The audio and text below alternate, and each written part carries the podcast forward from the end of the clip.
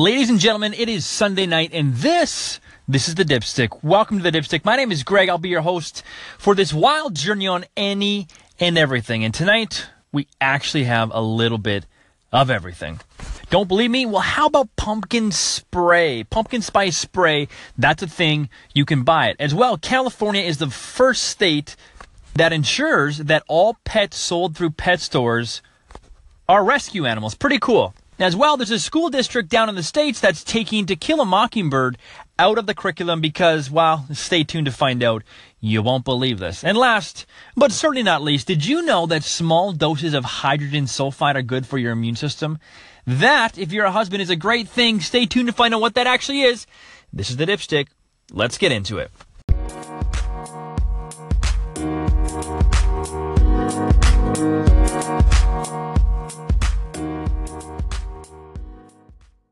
Tonight we're in the car studio. We're going to start off with the most serious and real news and head down that slippery slope into things that are absolutely insane. So To Kill a Mockingbird is a book most of us read in high school or junior high school if that's a thing for you. Atticus Finch, was down in the Depression in Alabama. It was an incredible story of racial tensions down in that era. And a lot of those racial tensions you'll still find today, unfortunately, which is why this book is so important how many of you have ever, ever read a book or watched a movie that moved you in a way, whether it was for the protagonist or against the antagonist, only to find out that what you learned and what you felt was kind of against your own your own prejudice, your own presumptions.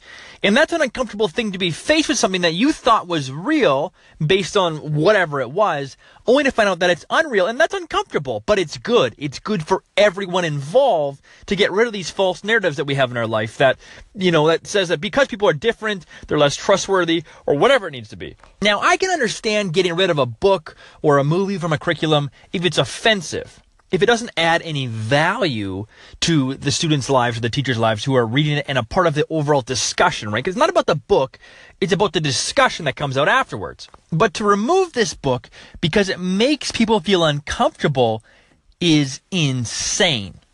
It's insane because that's the whole premise of the book. It's supposed to make you feel uncomfortable because there's things going on there that are real in today's world and absolutely should not be. We should treat everyone as equals, and this book speaks exactly to that. And also the fact that life's not cut and dry, that things are complicated, and that's that's real. So to see a curriculum move this way is it's really unfortunate because I don't want my daughter growing up in a world where it's like, hey, you actually don't have to think about anything hard. We're just going to make it easy for you because that's what life should be because it's it's just not. Anyway, if you're listening to this please hear my heart on this. And if you haven't read To Kill a Mockingbird, stop what you're doing, go out and read it, watch the movie, do something to engage in that so that you actually know where I'm coming from in this. Wow, this was an intense take. If this bothered you, made you feel uncomfortable, well, that's a good thing, but don't worry, things get less intense as we go on tonight. I can't be alone in this, but when I go to PetSmart or a pet store and I see the cats, the dogs, all the animals in there, I move. I just want to buy them all because they seem so sad.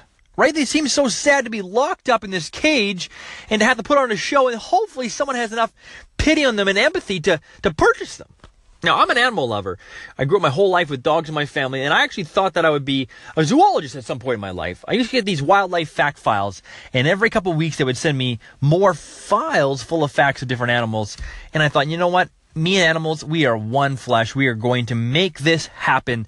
And I'm going to commit my life to be, I think actually it was a, a marine biologist. Anyway, I love animals, but I've never really understood this whole idea of breeding more and more animals and pets to sell. Because how many times have you heard the stories of the pet mills or the animals that get put down because they're an inconvenience or I bought a puppy for Christmas and now it's it's 6 months old and it won't behave and I don't have time for it so I'm just going to get rid of it. Like this happens all the time. Well, in California, they have just put into law and they are the first state to do this that any pet sold in a pet store needs to be a rescue animal.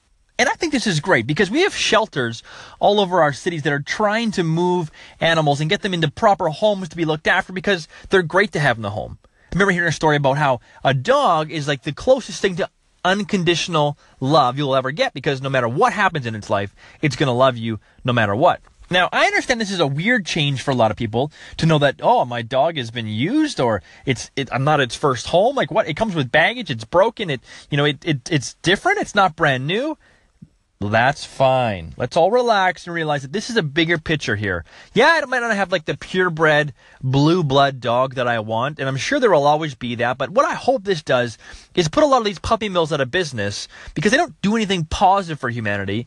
And also, you can still have a great dog that's a rescue dog or a rescue cat that needs a good home. I've seen lots of them. I've seen lots of them. So I really hope that we see more and more states and provinces and countries around the world turn this into legislation because this is something that we need to address to make sure that we are sustainable and that we're creating like a, a positive impact on our society moving forward. I love animals.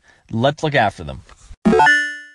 We all have those friends and family members that absolutely hate the season fall because of pumpkin spice lattes pumpkin spice lattes are this cultural trend that we just can't escape, right? Starbucks has launched these pumpkin spice lattes and we cannot get enough. We just know that when we finally sip on that buttery flavored pumpkin spice syrup, it means fall is here. And that is great. Now, there is a lot of people in the world that hate pumpkin spice. They hate it. They think it's fake. They think it's gross. They hate fall. And most of these people, I'm sure, are just miserable in general. Well, a great gag gift for them is this new product that is pumpkin spice spray. Yeah, it's an edible spray that turns anything that you spray it on uh, pumpkin spice flavored. So people like they, they show people spraying it in a in a blank cup and then pouring coffee in it. Boom, pumpkin spice coffee. Spraying it in a bowl, pouring some tomato soup in it. Boom, tomato pumpkin spice flavored soup.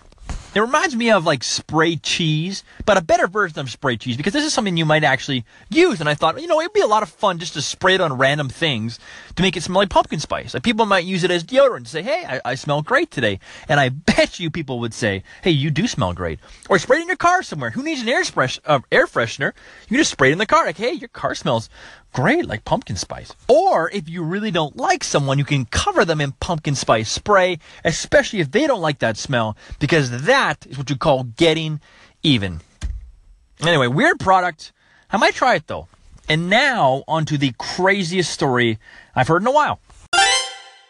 I got this take from Reader's Digest, which I figure is a reasonably reputable source. I mean, there's a lot worse sources like The Onion I could be taking my takes from. Anyway, I was reading this. There's a new study out that says small doses of hydrogen sulfide actually help improve your immune system over time. And that's great, especially if you're a husband. Because what is small doses of hydrogen sulfide? Yeah, it's those egg farts that people release all the time. The really, really rank ones are actually good for you. So if you're someone who struggles with a terrible diet and they can't help themselves and they're always dropping bombs, like we like to say, you need to find those people and apologize for shaming them because all they are doing is helping you live a longer, healthier life. And it is wild for me to say those words that if you fart around me, I should be saying thank you for thinking of me but I guess that's true. Now, you're probably arguing saying, hey, just because it's a scientific report doesn't mean it's true or, you know, accurate in the long term. And that's true too, right? We'll probably see a report tomorrow that says, hey, broccoli is not a good thing for you. It actually ruins lives and futures. And, you know, it's science. But I like to think when science is fun, like when it says, hey, if you fart around someone, you're actually improving their immune system, then you need to take that and use it to your advantage because, well, well, why not? Hey, thanks for listening to the show tonight. This is the Dipstick. You could have been anywhere in the world, but you chose to be here, and that means a absolute ton to me. I like having fun. I like takes. Feel free to call in. Use the discussion button. I love doing this, and I love when you listen. And I love it so much. Why don't we do it again tomorrow? See you Monday night. Have a good one, everyone.